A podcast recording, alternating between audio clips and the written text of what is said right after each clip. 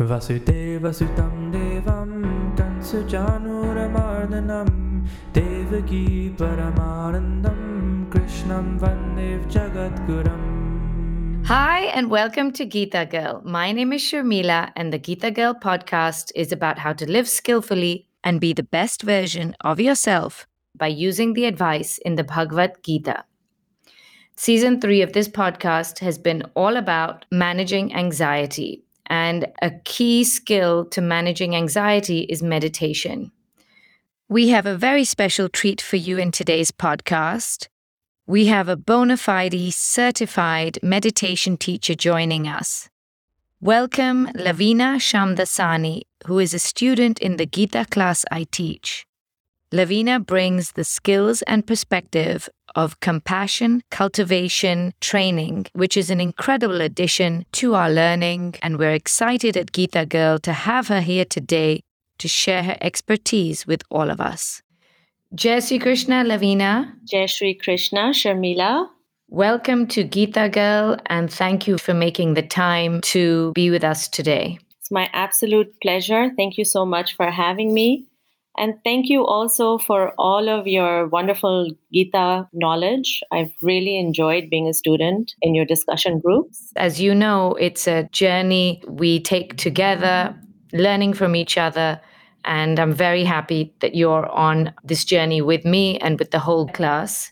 One of the anxiety management techniques from the Bhagavad Gita we've talked about recently has been to see God in everyone in chapter 9, verse 29, Lord Krishna says that he is equally present in all beings. So, seeing God in all beings and treating everyone as such is vital to creating good karma, good actions. And as we talked about in our last podcast, seeing God in others is a key tool for reducing anxiety. So, Lavina, how can compassion cultivation training help us do that? That's what we'd like to learn from you today. But first, why don't you tell us what is compassion cultivation training? So, compassion cultivation training, abbreviated as CCT, is an eight week course designed to cultivate the qualities of compassion, empathy, and kindness for oneself as well as for others. CCT was developed at Stanford University. The premise is that we are all born with innate compassion. And as we go through the struggles of life, these innate capacities shut down or get blocked for various reasons. Compassion Cultivation is a course that is designed to help reignite that compassion and make it a constant part of our awareness. So, what I'm hearing from you is that we're all born with the ability to have compassion for people, and life messes us up, and then we shut ourselves down. Is that correct? That's absolutely correct. Um, we shut ourselves down for various reasons. We may have had previous traumatic experiences. Our caregivers and influencers might have imbibed within us this fear of people wanting to take advantage of us or we mm-hmm. do it as a method of self preservation. But they can be a multitude of reasons why. Yeah, life just sucks sometimes. yes, and we get jaded. And we think yeah. that the best way to go about it is to block and create barriers, which then inhibit our ability to not only receive compassion, but also to give compassion. That makes sense. And tell us what is compassion exactly? Compassion in CCT is defined as an awareness of suffering coupled with a desire to alleviate the suffering. Suffering, as we all know, is inevitable. We can't always get what we want, and we can't always be who we want, and so we suffer. Through CCT, we can learn to alleviate that suffering both for ourselves, which is self compassion, and for others, we are more open to both offer and receive compassion. That's interesting. You said that when we can't get what we want, we suffer. Yes, that's pretty obvious to me. But this is so interesting. When we can't be who we want, yes. we suffer. Can you explain that a little more? Sure. Uh, so, the get what you want is obvious. Mm-hmm. Being who we want is a little bit more nuanced.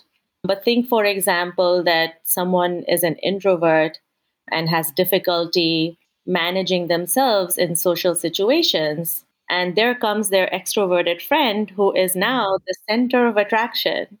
Perhaps this introvert wants to be the center of attraction as well, but it's not in their inherent nature. And so that's one example of we can't be who we want all the time.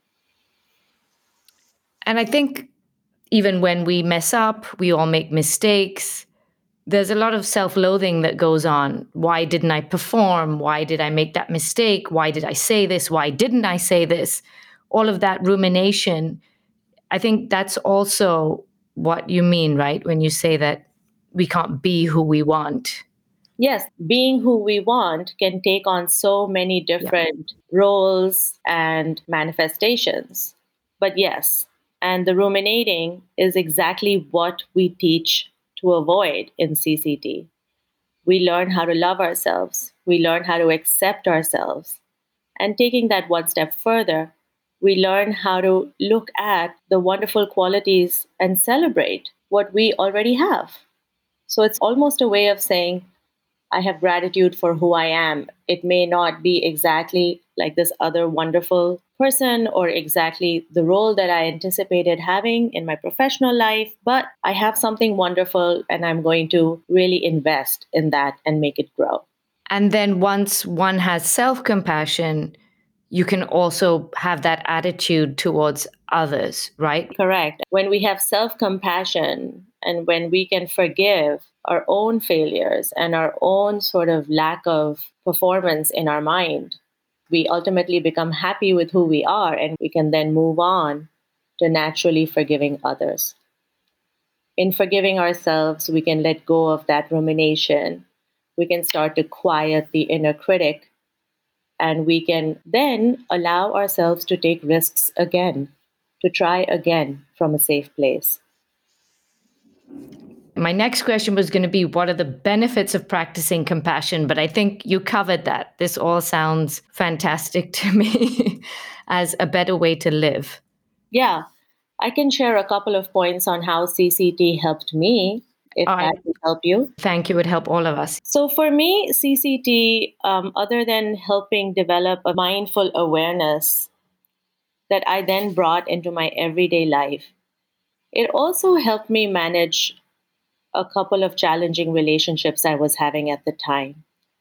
I was able to make peace with those relationships while maintaining my boundaries and being self compassionate, and also remembering to be compassionate to those people as well.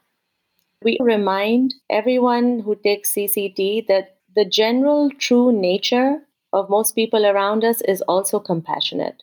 Mm. Rather than viewing people when you're jaded, as I think we all are to a certain extent, viewing everyone as sort of people who don't have their heads screwed on straight. Yes, or friend or foe. Basically, within 30 seconds of meeting someone, we have done a quick appraisal of what category we put them in, how we're going to treat them. We decide if they're going to help us or hurt us, and that's that. So, compassion cultivation teaches us how to remain open, how to let go of our biases, let go of our judgments. And even when there is good reason to shut down because you've had a difficult experience with someone, we still encourage some level of openness down the road because, you know, situations change, people change, we change. So remaining open to new beginnings and this is why I love CCT because it's so parallel to the Bhagavad Gita. In chapter 9, verse 30 of the Bhagavad Gita, Lord Krishna explicitly advises us to be open to the possibility and give people the room to change. He says that even the worst person can change and rightly resolve, and we should allow that change to happen. And being open to that possibility doesn't mean open to getting hurt, but open to the possibility that things might be different rather than carrying the burden of this is going to suck. Exactly. You touched on a very key point. I'm not talking about the kind of open that would lead to a dissolution of our own boundaries, mm. but open to opportunity. I can say for myself that the Lavina that I am today is different from who I was five years ago and vastly different from who I was 10 years ago. So relationships that I have now will look different. Yeah. And giving everybody else that benefit to change. Absolutely. My question is when going through challenging situations or dealing with challenging people, how do you keep your own personal boundaries intact and prevent them from being dissolved and maintain your self compassion when somebody else is trying to encroach on it? Okay, I'm going to answer that, but you don't want to talk about seeing Krishna in everyone? I do, I do, but I struggle with this. Okay. How not to let somebody else or a situation dissolve your personal compassion. That wait, you're now encroaching on my compassion for myself. Mm-hmm. So, this is a forever work in progress. Mm. I can say that I practice and have been practicing for four years, but even so, I might lose sight of my boundaries. And how do we maintain our boundaries with firmness and resolution is to create that space between trigger and reaction. Mm. Is to actually create a lot of space even after a trigger so that we can then assess is this situation encroaching on my boundaries? And how do we know if it is? Well, this is why emotions are helpful. They tell us when we feel violated, they tell us when we feel disrespected. We feel angry. We don't need to act on that anger, but anger is telling us that somewhere our boundaries have been crossed. And so in compassion cultivation, we sit with the energy. We let the energy pass. And for me, I can say that even though I might not act out anger, I feel it inherently within me. When I've been violated, my body knows, my mind knows. And then it's a coming back to the trigger and saying, hey, I'm not okay with this. Let's try it another way. How about that? And we do it with compassion so that we can be heard and we can come to a pleasant understanding. So, really, the key is expanding that space between trigger and action for me is how I maintain my boundaries. That makes so much sense. And what I'm hearing from you is it's back to this idea that Lord Krishna keeps talking about not overreacting in the moment, keeping your equanimity, keeping your poise, and then to rationally act after some introspection and some understanding of wait, what am I going through first? Yeah, what just happened here? Exactly. And taking the time to actually figure that out before you react and then acting in a skillful e- manner. Right, skillful manner. Exactly. When you say skillful, can you elaborate a little more on that, please? Sure. It's funny because you start out by saying how the Gita teaches us to live skillfully. So that's your introduction. Mm-hmm. What I mean by skillful behavior is to pause and curate a compassionate response to a trigger, which hopefully will result in a mutual understanding and a positive outcome. Impulsive reactions, on the other hand, more often than not, are unskillful, not well articulated, and perhaps even hurtful sometimes Instead of leading to a positive outcome, we now may have said things we didn't mean and ultimately made a situation worse by crossing someone else's boundaries. Whereas unskillful behavior is usually a reaction rooted in anger and a foggy mind, skillful behavior is a response rooted with clarity and contemplation. And for me personally, I find that oftentimes our urgency to react actually is rooted in fear fear of being dismissed, disrespected, mm-hmm. Unloved, invalidated. But taking some time to contemplate a situation and respond at a later time doesn't mean you are dissolving your boundaries, right? It doesn't mean that you are now invalidated just because someone said something. You are still you, whole, loved. And giving a situation space doesn't change that. In fact, it maintains your integrity, helps you remain compassionate, and sometimes when you've had time to consider all perspectives, when you've given a situation space, you may realize that the issue doesn't even need to be addressed or responded to. Great. Thanks for clarifying that. That was hugely helpful for me personally. Happy to share and uh, learn alongside with you. This all sounds theoretically very doable, but practically it is indeed very challenging. Yeah. So, yeah, for um, sure. But we get better each time we try. So then back to the task at hand. How do we see God in all beings? What does CCT advise us to do to engage in this practice? So, going back to the verse that you recited and having been a student in your Bhagavad Gita class, I believe that Krishna is asking us to see the divinity of his creation in everyone. Right. Essentially, to see Krishna in everyone and thereby to treat everyone as one would treat Krishna. Correct. If you see Krishna in someone, now you're envisioning Krishna, of course, you're going to treat him like your honored devotee, right? Right. Easier said than done. Yes.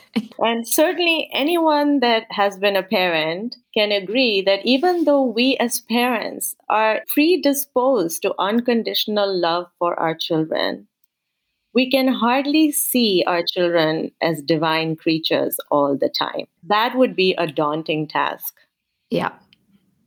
So, a parallel path to do this that we teach in compassion cultivation is to always remember and keep in mind the shared human experience. And what I mean by that is that ultimately, we all want to be happy and we all want to be free of suffering. And at this very basic level, we are all the same. All striving to make a good time of this thing called life. So while we may be different outside in the way we look or identify, at our very core is the same vulnerability. We all seek to love and be loved. Recognizing this vulnerability is a parallel method that allows us to see the goodness in everyone. So, when we bring this back to the teenage perspective, we can understand that they are simply doing what they need to be happy and free of suffering and their version of happy and free of suffering might not align with a parent's version of happy and free of suffering. So, a teenager, to maintain autonomy, may want to keep a very messy room. That's their happy. That's their free of suffering. This is my space. I control it. I really need to control this 150 square feet of space, mm-hmm. right? A parent doesn't see it that way. But when we connect back with how everyone is simply trying to be happy and free of suffering, we can relate. We can bring a whole new perspective about the people in our lives. Does that make sense? Yeah, it does. I like that. Our common humanity, that we all have the same goals to be happy and free of suffering. And for all of us, we have different perspectives. And while we have a certain set of ethics and morality, how we go about achieving our happy and free of suffering might be different. It might look different for you, it might look different for me, it might look different for our children, for our friends. And maintaining that everyone is entitled to their version of being happy mm-hmm. allows us to see them in a new light and allows us to treat them with respect. I like that, what you just said, maintaining that everyone is entitled to have their version of being free of suffering. Because what happens for me, um, I wonder why their version of free of suffering is so different than mine. And then I get judgy. Right. And what it allows us to do is to say, hey, you do you. As long as you're not hurting me, right as long as you doing you is not causing me to suffer, it's all good, right? Mm-hmm. So that's the you do you of your version of being happy and free of suffering. Now, when boundaries are crossed, that's a whole different matter, but it can bring to light, like we discussed earlier, if there's unskillful behavior cutting through, seeing the vulnerability of this person is just trying to be happy and free of suffering. Or if there's different behavior, it may not even be unskillful, it's just different from your happy. Right. Hey, this is what makes them tick, this is what makes them happy. So, as long as they're not causing harm to you or to common humanity, they can go about doing their version freely. And we can respect that. Yeah, I love what you're saying. And it's in chapter 12, verse 12 of the Gita. Lord Krishna says, surrender, let go of our attachments, expectations, judgments, and only then will we find peace. And I think this is a parallel to what you're talking about here. Absolutely parallel.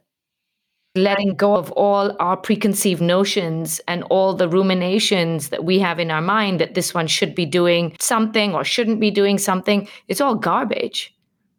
Absolutely. And a lot of it ultimately doesn't even matter. I mean, if you give it some space, you can live in parallel with people doing things differently.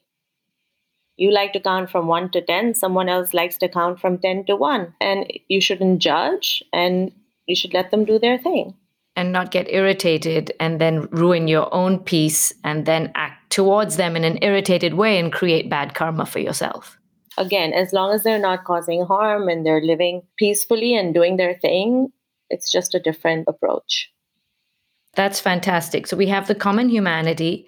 Now, how about if the person is, in your opinion, objectively or subjectively doing some harm to you? That person is difficult to deal with.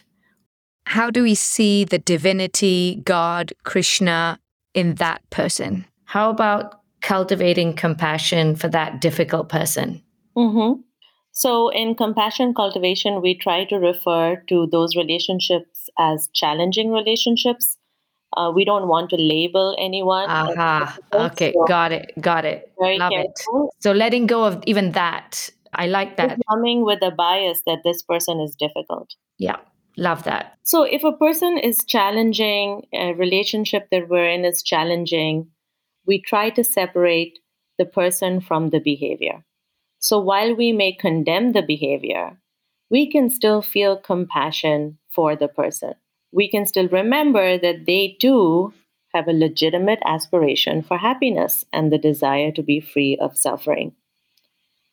Perhaps we can, in looking at their vulnerability, identify with an unmet need underlying their unskillful behavior, right? That's why they're a challenging person. We talked about how we can have skillful behavior when our boundaries are crossed, but not everyone is on that path. Mm. So when someone presents with unskillful behavior, then they become a challenging person for us. Right. And if we can cut through that behavior and look deep into that vulnerability, that this person has a legitimate aspiration for happiness and to the best of their ability, simply trying to be free of suffering.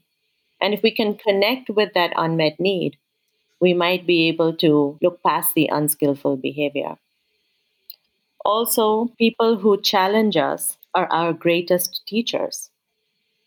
We might take a moment to shine light on our own areas of growth and look into well, why did this person's behavior trigger me?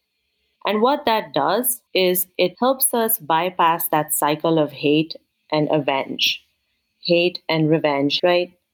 So you don't engage in avenging yourself, but you let go and break that cycle and always maintain a sense of respect for that person. And in breaking that cycle, what we do for ourselves is we can then focus on cultivating our own joy instead of ruminating in the poison of hate. So, what I'm trying to say essentially is that forgiving and not engaging in that cycle might be an act of self compassion towards ourselves Mm, mm. because it frees us and allows us to cultivate our own joy. You said the cycle is hate and avenge, hate and revenge. It's parallel. but you don't get into that cycle of, hey, this person did this to me. I'm now going to go and double. Oh, double That- down. Yeah. right? The saying is that hate is never cured by hate. Hate is only cured by love. You've heard about that phrase, I'm sure. Right. In maintaining a sense of respect for that individual, in letting them do them, in their be free of suffering and wanting to be happy, we don't engage in this cycle. We release ourselves from this cycle. And all the while, we've maintained respect for this person. We haven't, in Bhagavad Gita terms, indulged in bad karma. Right. And we are at peace because we're not engaging in that he, she did this to me, and now I'm going to do twice as bad. I'm going to make show them what it feels like. And guess what? Now I'm not doing what I really should be doing, which is setting my intention for living out a better life for myself. So, in freeing ourselves from that cycle, there's joy to be had for ourselves. Yeah. I love that because it's true. If they hurt us, we hurt them. There's even more karma between us. And we want to actually extricate ourselves from that and say, okay, maybe this is a person. I need to wish them well, wish them on their way, and then focus on myself and maybe creating a new relationship or getting support from somewhere else or focus on bringing joy back into my life rather than engaging in this cycle of hate with this person. Right. And all the while remaining compassionate towards this person. By remaining compassionate, we still have empathy for their suffering. Okay. You know, we don't look down upon them, we don't pity them, we don't judge them. We understand that they're struggling with something and we have compassion for it. Um, and so we're always maintaining equanimity when we think about this person. and not getting overreactive, ruminating, or even, God forbid, taking joy in their pain. Or, like you said right at the beginning of the podcast, sort of being closed to our compassion and not allowing ourselves to feel compassion for their pain. We're shutting down and saying, you know what, you're in pain, I don't care. So we're preventing ourselves from getting closed off like that. Is that correct? Yes, as we keep saying to ourselves that just like me, this person wants to be happy and free of suffering. As we keep saying that, and in the beginning, it might sound like it doesn't mean much, but that phrase takes on greater meaning as we practice it. And automatically, then we don't judge their path to being happy. And repeat for our listeners, if you don't mind, that phrase, that practice, so that we can, myself included, start imbibing it into my day to day thoughts. So, one method we can bring as we encounter people, and we can practice not only with our loved ones, not only with neutral people, but like you said, with also with challenging people, is just silently reciting to ourselves that just like me, this person wants to be happy. Just like me, this person wants to be free of suffering. There's one exercise you can try. It's called a compassion walk. And as you're walking through the park or you're doing your errands in a grocery store, you could really see the people you encounter and consider as you bring them into your gaze that just like you, this person wants to be free of suffering. And all of a sudden, it cuts through to their basic common humanity that you share with them. I love that. That's fantastic. And I hope when I have unskillful behavior, which at times we all do, They all do. that other people can have compassion for me too. Yes. That would be nice. If we all carry this little pocket of compassion, think about how we would transform the world. Yeah. All these compassion beings all over the universe, sending light and receiving light. If we all just did our part, we could transform this place. Yeah. When we naturally respect and recognize the person's legitimate need to be happy and free of suffering, and they're entitled to it, we automatically say, it is what it is. And we spend less time ruminating. We don't have to stop ourselves from judging. It just naturally is the result of that thought process. It's just a byproduct of thinking along those lines. Excellent. So, Lavina, in your expert opinion, would you like to share anything else with our listeners today? I am very much the student hardly the expert. And I would definitely like to share that with everyone today. But yes, there is one other thing um, that we teach in compassion cultivation is this idea to recognize the inherent goodness within our true nature, which is compassionate, and to remember that most others are also compassionate beings. You will be surprised how the slightest of sweet gestures, a smile, a good deed, is returned by perhaps two times the smile or an even more generous act of kindness. So, simply trying to actually see people, appreciate them, look into their eyes, say thank you, and connect with common humanity and see how that feels, not only for yourself, but how you might get a response from doing that. In remaining open to people and to the common shared experience, we can also alleviate our suffering. And that leads us to be even more compassionate beings. So, in opening to shared humanity, we don't wallow in self pity, which is isolating and lonely, but we open, we connect, we transform our suffering, or we might think for a moment that perhaps we caused someone mm. to suffer in the way that we are suffering now. And we learn from our suffering. So that's another benefit of remaining open to common humanity and the good that it brings us. Excellent. For me, recognizing the inherent goodness and compassion within our true nature and the true nature of others is another way of saying that God is in everyone. Thank you, Lavina, once again for sharing your wisdom with us. And this was so incredibly helpful for me. And I'm sure fantastic for all our listeners to share with us a parallel perspective on how to actually practice seeing God and having compassion for everyone this was an incredible tool. It's been a pleasure. I really, as always, enjoy these discussions with you, Sharmila. And um, as I said, we're all students on this journey. And when we trip up, we forgive ourselves and we start over. And we get better and better with each day that comes. But thank you so much for having me. As we always say on this podcast, you've got to start somewhere, start small. So, to all our listeners, what was it again? you have to say What was it again? Tell me. Just like me, he or she wants to be free of suffering. Just like me, he or she wants to be happy. I've got it. Just like me, he or she wants to be free of suffering. Just like me, he or she wants to be happy. Thank you, thank you, thank you. Remember, everyone, please spread the word about Gita Girl, rate and review us, keep practicing. And you can find Lavina on Instagram at soul.self.joy. Thanks for listening, and we will see you next time. Jai Sri Krishna. Vasudevasutam Devam Devaki Krishnam Vandev